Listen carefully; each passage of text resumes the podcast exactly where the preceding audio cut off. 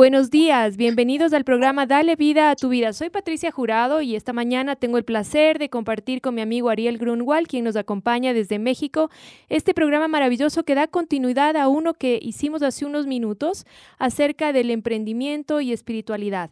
Nos quedamos en un punto que para mí fue súper importante, que era cómo no perderse en el proceso de llegar a ser eventualmente exitoso, porque ya vimos que parte del proceso de emprender es del fracaso también. Pero ¿cómo no perderme en el proceso? ¿Cómo no perder mi esencia espiritual al convertirme en alguien exitoso? Sí, bueno, hay una frase de un sabio antiguo que decía, uno de los errores más grandes del ser humano es que aprende a hablar antes de aprender a estar callado. Eh, y creo que lo mismo, lo mismo pasa con el éxito. O sea, cuando vivimos, cuando estamos buscando logros externos, pero todavía no hemos llegado a un punto de armonía interna o no estamos en un camino de encontrar o de buscar armonía interna y de autoconocimiento, pues es, es, como, un, es como un avión fuera de control.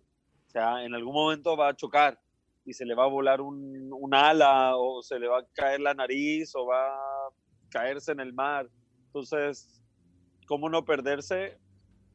Creo que, creo que para lograr el éxito la, el enfoque principal es no perderse, es al revés, es encontrarse. Y, y, llevar un negocio o emprender creo que es una forma increíble de autoconocimiento. Te empiezas a conocer cómo respondes cuando hay que tener, tomar responsabilidad, cómo respondes ante las críticas. Porque al final del día un emprendedor, alguien que, que tiene una idea, un negocio, un proyecto propio, el proyecto es como tu hijo, es un reflejo de ti. Sí. Entonces, eh, al, final, al final del día es un espejo que te muestra muchas cosas acerca de ti. Sí, sin duda. Y si uno lo toma de esa forma, pues te muestra mucho, te enseña mucho y, y en lugar de emputarte con los demás y tratar de hacer cambios externos, te das cuenta que los cambios en el negocio, los cambios en el emprendimiento empiezan por un cambio en uno. Lo mismo cuando con los hijos, los hijos no hacen lo que les dicen, hacen lo que ven. Entonces, ¿cierto? Al final del día el negocio no se comporta como tú quieres, se comporta como te comportas tú. Se comporta como tú eres, digámoslo así. Sí, se comporta como tú eres. Y entonces, al final del día, aunque lo, aunque lo programes para servirte a ti y a tus intereses, si tú te comportas de forma egoísta, eventualmente el negocio va a ser egoísta y te va a morder el culo a ti también. y te va a fregar a ti también, no solamente a los que pues están en tu entorno. Qué, qué lindo eh, eso, qué, qué importante es mantener el, este, al egoísmo a raya, ¿no? Sí, 100%. De verdad que el, es, como, es como e, el éxito es como ir al espacio, ¿cierto?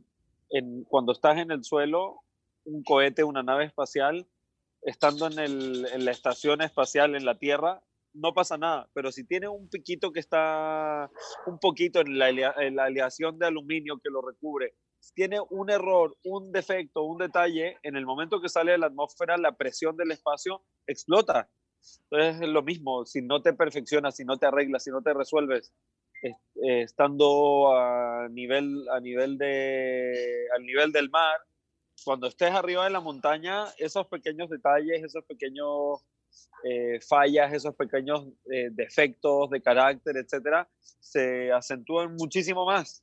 Así es, se acentúan y se vuelven volátiles, como tú dices, y por eso es que vemos tanta gente exitosa, con tantos eh, problemas en su vida personal, con tantos problemas emocionales, ¿no?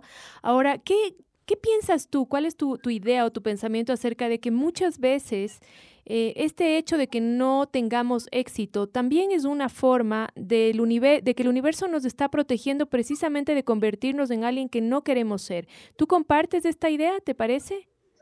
A ver, repíteme, ¿cuál es la idea? La idea de que cuando uno no consigue algo en su vida, que por lo cual ha luchado, sea esto un emprendimiento, una pareja, cualquier cosa, y la vida no se lo da y no se lo da, también es una forma de que el universo le está protegiendo a esa persona de pues precisamente crecer y romperse y hacerse alguien completamente egoísta.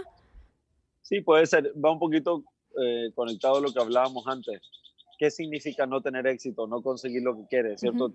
He tenido gente que, no encontraba pareja, no encontraba pareja, no encontraba pareja, le llegaron los 30, no encontraba pareja, no encontraba pareja, no encontraba pareja, le llegaron los 40, no encontraba pareja, no encontraba pareja, y de repente a los 42 los ve felizmente casados, con una madurez diferente que, que, la que hubiesen tenido si se hubiesen casado a los 25, con dos hijos felices, disfrutando, agradecidos y, valorando y saboreando la presencia de, de tener una familia. Entonces, ¿Qué significa no la, no la hice? Es ponerle un... Es, es una forma de enjuiciarse demasiado. Es como decir, donde estoy, estoy donde estoy, pero no está bien estar donde estoy. pues no, no es que no esté bien estar donde estoy. Estoy donde estoy y está bien estar donde estoy. Y necesito aceptar, valorar donde estoy y fijar la vista hacia donde quiero ir. Es como aprovechando que, que tú tienes eh, todavía el, el, centro de estudios de Kabbalah y espiritualidad. Hay una historia interesante de cuando los israelitas salieron de Egipto, que salieron de Egipto después de doscientos y tantos años de esclavitud, varias generaciones, y después de diez plagas de ir ablandando a los egipcios, finalmente el rey de Egipto dijo, ya, váyanse. Y se fueron. Pero a los tres días se arrepintió y dijo, ¿qué hicimos? Dejamos a estos tipos irse, pero no, los queremos de vuelta, queremos nuestros esclavos de regreso. Y entonces se subieron los caballos, 600 carrozas de caballos armados, etc. Todo el ejército, el poder del ejército egipcio venían detrás de los israelitas. Y justo los israelitas llegaron al, a las orillas del Mar Rojo. Entonces llegó un punto donde se dieron cuenta que los venían persiguiendo y vieron a lo lejos el, el poder de la presencia del ejército egipcio y por el otro lado el poder del océano y dijeron, estamos fregados y se empezaron a desesperar. Entonces hay, hay, un midrash que cuenta que se dividieron en cuatro grupos, eh, como casi que partidos políticos. Un grupo quería, eh, como se dice, quería darse por vencido, entregarse y regresar a Egipto a ser esclavos. El otro grupo dijo que mejor morir de libres que, que, ser esclavos y pensaron en básicamente suicidarse y matarse entre ellos. El tercer grupo dijo que lucharan y que por lo menos morir luchando por su libertad. Y el cuarto grupo dijo que recémosle a Dios. y, y bueno, decidieron ir por el, último, la última opción, que fue rezarle a Dios. Entonces se pusieron a rezarle a Dios y Dios les respondió, ¿por qué me rezan a mí? Y entonces cuenta la historia que un, un chavo, un cuate, un tipo, de pronto se echó al agua y empezó a caminar, caminar, caminar hasta que el agua le llegó al cuello y caminó, caminó, caminó hasta que el agua le tapó la boca y caminó, caminó, caminó hasta que el agua le tapó la nariz, siguió caminando hasta que le tapó los ojos y siguió caminando y cuando estaba a punto de ahogarse y siguió caminando, se abrió el mar y pasaron todos y después el mar se le cerró encima del ejército egipcio y pasaron del otro lado. Pero cuando le preguntaron a este tipo qué es lo que lo inspiró a meterse al agua y empezar a caminar, él dijo eh, que en el momento que, que, vio del otro lado del mar, vio el monte Sinaí y él sabía que iba a haber una gran revelación, eh, que iba a pasar algo excepcional, extraordinario en ese lugar para ellos, vio el, monte Sinai y se emocionó tanto, tanto, tanto, tanto, tanto, que en ese momento desapareció el ruido de la gente y las quejas de la gente. En ese momento dejó de ver, desapareció en su mente el ejército, desapareció en su mente el mar, desapareció en su mente absolutamente todo. Y estaba tan emocionado de ir ahí que dijo, voy a ir para allá. Y para allá fue. Entonces, creo que creo que, que nos tenemos que enfocar en lo que sí queremos, no tanto en lo que no queremos. Y, y no tanto en la dificultad, ¿no? Sí, tenemos como objetivitis. Es como una enfermedad aguda donde todo el tiempo estamos cayendo en, describir y en pensar en lo que es. Puta, no me está yendo bien, ah, no tengo dinero, ah, no es que no me resultan las cosas. Y estamos eh, dándole y dándole y dándole, dándole cuerda a todas las cosas que no queremos en lugar de, de enfocarnos en lo único que importa, que es en lo que sí queremos.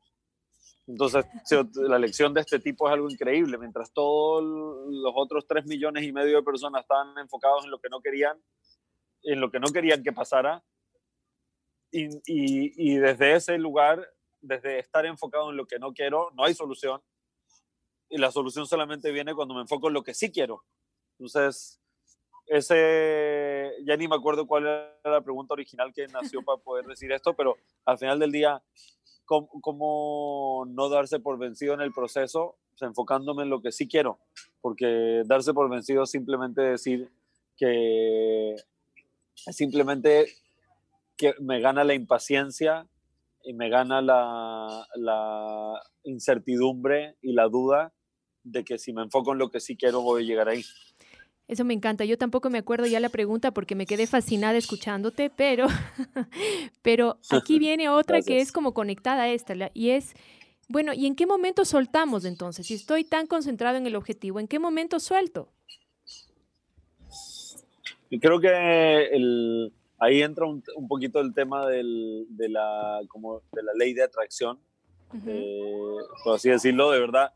Les súper recomiendo a todo el mundo. Yo en su momento en mi época de cabalá de hueso colorado, a veces eh, miraba como en menos cosas como el secreto, la ley de atracción y decía, ay, qué estupidez más grande que, que si es que eh, siento que mi, que, mi, que mi Volkswagen es como si fuera un Mercedes-Benz, voy a traer el Mercedes-Benz, etcétera, y, lo ridiculizaba.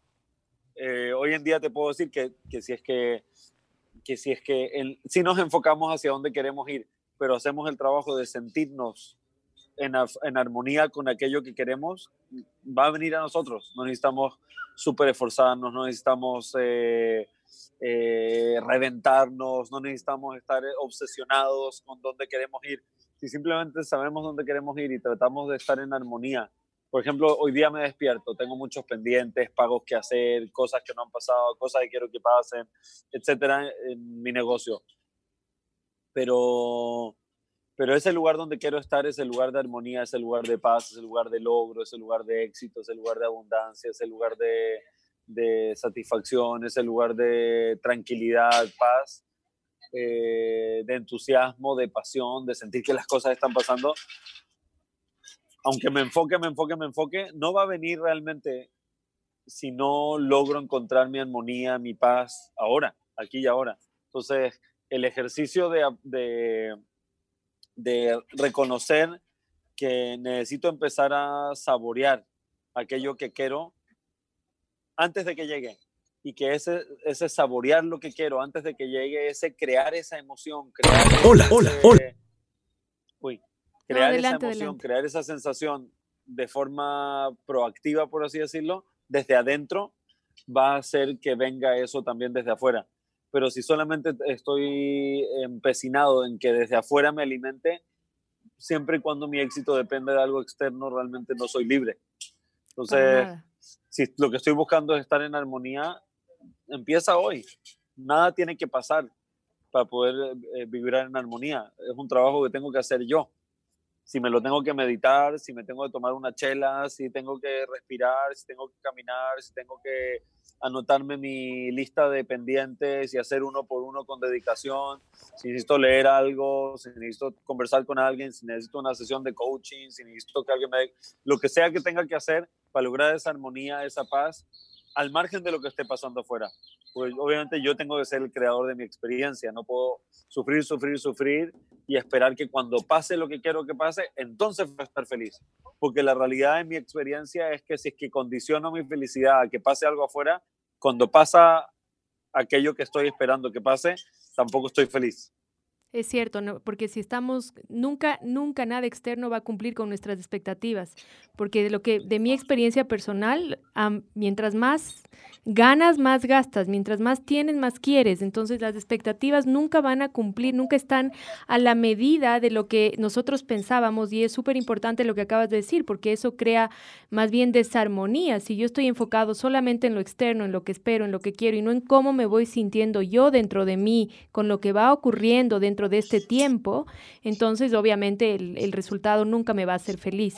Ahora, Ariel, ¿qué, qué rol tendría, de acuerdo a, tu perspectiva y a tus prácticas cotidianas, eh, esto de tomarse un tiempo para hacer algo que no tiene nada que ver con el, con el proyecto, con el objetivo, con el emprendimiento, simplemente relajarse como una forma de reconstruirse internamente para continuar y recargarse de energía. ¿Esto es importante para ti?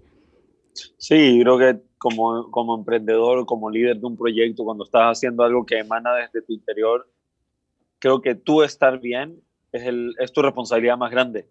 O sea, tu aporte más grande al proyecto es estar bien. O sea, tú lograr tu tranquilidad, tú lograr tu armonía, tú lograr tu felicidad, tú lograr tu estabilidad, tú lograr tu paz interior, tú lograr tu, tu enfoque. O sea, eso es tu aporte más grande a tu negocio, a tu proyecto, es tú estar bien. Entonces, sí, para mí hoy en día sé que tengo muchas responsabilidades administrativas, ejecutivas, etcétera, pero sé que mi responsabilidad, todo es reemplazable, pero nadie puede estar bien por mí. ¿Cuál es mi responsabilidad número uno para con mi gente, para con mi negocio? yo estar bien yo. Aunque eso incluya un momento de, digamos, desconectarte del proyecto y tomar un espacio para caminar, para relajarse y, volver recargado, ¿no? Sí, 100%. Para cada persona, eh, creo que para cada persona tiene que aprender y descubrir qué es lo que te da, qué es lo que te nutre. Creo que para cada persona es algo diferente y está perfectamente ok lo que sea que es para uno. Pero sí, definitivamente ese tipo de cosas. Por ejemplo, hoy en día en verdad para mí me doy cuenta que estar apurado no me hace bien. Estoy acostumbrado a estar apurado, estar estresado, tener mil cosas que hacer, estar cita, cita, cita, cita, cita, cita, cita, y siempre la cita anterior ya me hizo estar retrasado a la cita siguiente. Y, por muchos años fui como un, eh, un high achiever, o sea, tenía mucho, mucho logro viviendo en ese estado de estrés, de ansiedad, de angustia, de apuro hoy en día me doy cuenta que el apuro eh, es enemigo de la felicidad y es enemigo del amor. Y al revés, o sea, eh, me, tomo las cosas con su tiempo eh, para poder estar presente al mil por ciento. Me doy el espacio que necesito. Y tal vez, si, si fuera un caballo de carrera, tal vez me convendría vivir en ese estado adrenalítico profundo, pero ese estado adrenalítico profundo creo que no le trae felicidad y armonía a mi vida. Entonces, ninguna, claro. Eh, Afecta la salud. Sí, de, de, repente hay mucha gente, mucho emprendedor que tal vez te va a decir, sí, hay que trabajar duro y, y hay miles de gente que dicen, sí, sí, despertarse a las 5 de la mañana y trabajar de sol a sol. No digo que no hay despertarse a las 5 de la mañana, yo a veces me despierto temprano, leo, medito, hago yoga, a veces hago ejercicio, eh, a veces simplemente juego con mis hijos, pero pero creo que no necesariamente por ahí va la cosa. El aporte más grande que uno le hace a su proyecto es estar bien. Y al mundo en general, estar bien. Sí, sí, sí. Lo mismo con los hijos. lo hablo mucho con mi esposa, que, es, que da coaching para papás, pero onda, hay veces que tus hijos te hartan. Ya, o sea, ya, necesito un espacio, no los aguanto estos hijos de su madre. Eh, me están volviendo loco, no sé qué. Sentirse mal, papá, y persistir en estar ahí en un estado poco productivo, no, mejor tómate tu tiempo, déjalos hacer sus cosas, tómate tu espacio, etcétera encuentra tu paz, encuentra tu alegría, encuentra, honrate a ti mismo primero y después regresa y eso lo va a nutrir mucho más que las cinco horas que no estuviste eh, con cara larga de mal, de mal gusto. Entonces, eh, sí, creo que responsabilidad número uno es estar bien uno. Sí, sin duda, completamente. Ahora, em, ¿qué haces tú desde tu lugar de emprendedor espiritual y con estas herramientas tan bonitas que yo honestamente yo las veo como algo innato, más allá del tiempo que fuiste maestro de cábala o no. Yo siento que vienen como contigo, como de tu paquete de, vidas pasadas. ¿Cómo tú lidias con esta gente que, por más que tú escojas bien el equipo, eventualmente todos tenemos un día malo y llega con esa energía gris a tu equipo? ¿Qué, qué haces? ¿Cómo manejarlo espiritualmente? Mira, yo veo a la gente como un paquete completo. O sea, eh, si tú eres mi amiga, sé que tienes días buenos, días malos, a veces me vas a tener mala onda y me vas a mal vibrar, a veces van a pasar cosas que no me gustan, pero creo que va por ahí el tema del, de elección y compromiso. La gente es un paquete completo, necesito elegirlos por sus valores y por, por, su, por su integridad como ser humano. Nadie es perfecto, y, confiar en esa imperfección. O sea, te doy un ejemplo. Por ejemplo, una persona que trabaja conmigo es una chava, es una chica, es millennial, nació en el 87, tiene 32 años, eh, tiene hijos, está estudiando psicología, es astróloga, etcétera.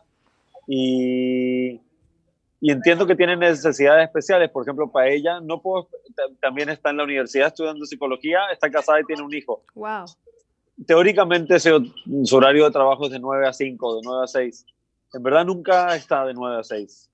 Y, y, y la verdad, estoy feliz que sea libre. Me pide permisos para salir antes, para llegar después, para ir, no sé qué. Generalmente a todos le digo que sí, porque lo importante es que haga el trabajo. Entonces, si lo viera de una forma severa, juiciosa como jefe, diría, no, todos los días me incumple, le voy a descontar las horas, no sé qué. Pero en verdad, no, o sea, no, elegí a esa persona, elegí confiar en esa persona, esa persona me está ayudando, me está haciendo un servicio, me está ayudando a mí a lograr cosas y le voy a regresar esa mano no solamente pagando un, un salario honorable, sino preocupándome por esa persona. Entonces, yo no necesito que nadie esté en mi oficina calentando el asiento. Lo que necesito es que se hagan las cosas. Y sí, a veces la presencia es importante, pero es aceptar el paquete completo es aceptar, ok, esa persona es íntegra, es súper buena en lo que hace, pero por diferentes X cosas tiene tendencia a llegar tarde. Y sí, lo trabajamos y obviamente hay veces que no puedo llegar tarde. Si un arquitecto residente de obra, no puede llegar tarde un día que la obra empieza a las 8 de la mañana, hay gente en la obra y hay un colado y vienen a, hacer entregas, etcétera. Ese no es el buen día para llegar tarde. Claro. O sea, no, porque no se puede y de repente, pues ese día no pero en otras veces y, it's okay. te acepto el paquete completo. Sí, exacto, no pasa nada. Acepto el paquete completo, que es una persona íntegra, de, de, excelente, de excelentes valores, excelente en lo que hace y que tiene ese tema y no es perfecta y tal vez mucha gente se agarraría de eso para pagarle menos o para despedirlo. Y personalmente, no. Creo que... no. Creo que la, la sociedad ha estado muy fuertemente adoctrinada acerca del perfeccionamiento y de ser de que la gente tiene que ser perfecta y que este tipo de cosas no pueden ocurrir y eso ha ocasionado mucha presión y mucho desgaste en todos los niveles para todos nosotros, para todos quienes somos parte del mundo cotidiano, del laboral, etcétera. Ahora, Ariel, hay una, una línea muy finita entre lo que significa realmente tener esta visión de aceptar el paquete completo y de realmente saber que no pasa nada. Si hay un día en que llega tarde esta persona, no pasa nada. Y las cosas mientras estén dando en el trabajo, esta flexibilidad aporta. Pero ¿qué ocurre eh, cuando tienes que poner límites? Cuando hay una persona que frente a esta bondad y a esta generosidad de corazón que viene de tu espiritualidad, traspasa esa línea que ya se convierte en abuso de confianza. ¿Cómo poner límites siendo un emprendedor espiritual? Mira, creo que con compasión, porque todo el mundo sabe lo que tiene que hacer. y, creo que es así, simplemente con compasión, con comunicación, con empatía, primero teniendo empatía y compasión de qué es lo que está generando esa, esa actitud o, esa, o esas cosas que, entre comillas, no están bien. Y en lugar de hacer sentir mal a la persona, cobrársela, mandarlo en un eh, viaje de culpa o aplastarlo, etcétera, ver cómo empoderarlo, ver cómo, ver cómo resolverlo juntos. Y, ese resolverlo juntos viene de ese compromiso de estoy contigo y te acepto el paquete completo. Qué lindo, qué lindo eso porque... Sí, sí, porque mucha gente siente, eh, yo lo he visto, y también es como un poco como los hijos, que cuando tú te enfocas en lo negativo de tu hijo, eso negativo crece y se pone más rebelde y la situación empeora. Igual sucede con los equipos de trabajo desde mi perspectiva también. Si tú te enfocas en lo negativo, es como que todo eso va creciendo en lugar de sentarse a hablarlo y ver dónde podemos corregir mutuamente. Ahora, Ariel, cuando eso es en los equipos de trabajo que nosotros de alguna manera tenemos la oportunidad de influenciar, digámoslo así. ¿Qué pasa cuando te encuentras con la burocracia, con eh, instituciones con las que tienes que lidiar con tu emprendimiento, pero que no está dentro de ti el poder transformar la situación? ¿Me puedes dar un ejemplo? Por ejemplo, aquí en Ecuador, cuando tú tienes que arrancar un, emprendimiento, un negocio, toda la tramitología que implica hace que la gente se desmotive de querer emprender. O sea, hay agentes externos al emprendimiento, al negocio, a lo que sea, donde tú no puedes influenciar directamente, como por ejemplo el gobierno, los entes de control de impuestos, gente que viene a pedirte coimas. ¿Cómo lidiar con ese tipo de personas mientras emprendes? Ok, te doy un ejemplo. Con respecto al tema de las coimas, eh, la forma en que lo veo yo es, la mayoría de nosotros en países latinoamericanos vivimos en sociedades que no tienen equidad eh, de oportunidades para nada. Y en, sociedades tan, tan, tan desiguales, desiguales socioeconómicamente y desiguales en oportunidades de movimiento socioeconómico, de movimiento social, eh, el, tema de, el tema de la corrupción, el tema de las coimas, a veces el tema de la corrupción es la única forma que cierto, cierta, cierto nivel socioeconómico puede acceder a, algo más, es a través de esos sistemas, por así decirlo, corruptos o, y burocráticos, ¿cierto? Porque mientras más burocracia, más gente involucrada y más tiempo de espera, más oportunidades de coima hay. Entonces, versus en Estados Unidos, que quieres abrir una empresa, la abres en 15 minutos por internet y en media hora ya tienes una empresa abierta eh, y con cuenta de banco. Así es. Y en Latinoamérica pues, se tarda ocho meses y te cuesta cuatro mil, cinco mil dólares abrir una empresa. O sea, ya hay que tener plata para poder empezar algo. Es chistoso, aquí en México, para abrir cuenta de banco de una empresa, tienes que llevar un comprobante de domicilio de la empresa. Y yo cuando recién empecé le decía al gerente del banco, ¿cómo te voy a traer un comprobante de domicilio, una cuenta de luz, una cuenta de agua, una cuenta de internet, una cuenta de teléfono a nombre de la empresa en un local si todavía no ha empezado la empresa? ¿Cómo voy a incluso cómo voy a rentar un local si todavía ni siquiera ha empezado la empresa y no cuento cuenta de, o sea, pero entonces entonces, primero hay que rentar un lugar y hay que tener, eh, recibir cuentas a nombre de la empresa y entonces, pues, es rarísimo. Entonces, hay miles de oportunidades ahí entre medio de coimas, el que te pide esto, el que te pide esto otro, etcétera. Eh, no es que yo, me abra de brazos y le dé todo a todo el mundo, pero también tengo la sensibilidad y el entendimiento de que, de que mucho, mucho de lo que tiene que ver con corrupción y coima en Latinoamérica también es, ¿cómo se llama? Como un, eh, un eh, una aportación que le toca a uno hacer eh, a la sociedad. De todas maneras. Así lo veo, sí, o sea, lo veo como, sí, o sea, sí, está bien, está bien, porque ese, tal vez ese tipo de personas jamás, como, como viniendo de donde viene y haciendo lo que hace, podría crecer hacia ninguna parte. Interesante punto de vista, ¿no? Así lo tomo, lo tomo con mucha armonía, lo tomo con mucha paz, lo tomo con mucha humanidad. Pero me imagino que a los que son así como los el tramitador, no sé si se dice así en México, el que te cobra algo pequeño, el que tiene la oportunidad, porque sí vemos casos que, bueno, no es no nos afecta tanto a los emprendedores, pero sí lastimosamente en Latinoamérica vemos casos de corrupción a niveles que ya lo que ha pasado en Ecuador, en Argentina, en otros países también, que son desproporcionadamente agresivos la forma en que han, han tomado esos recursos de los demás, ¿no?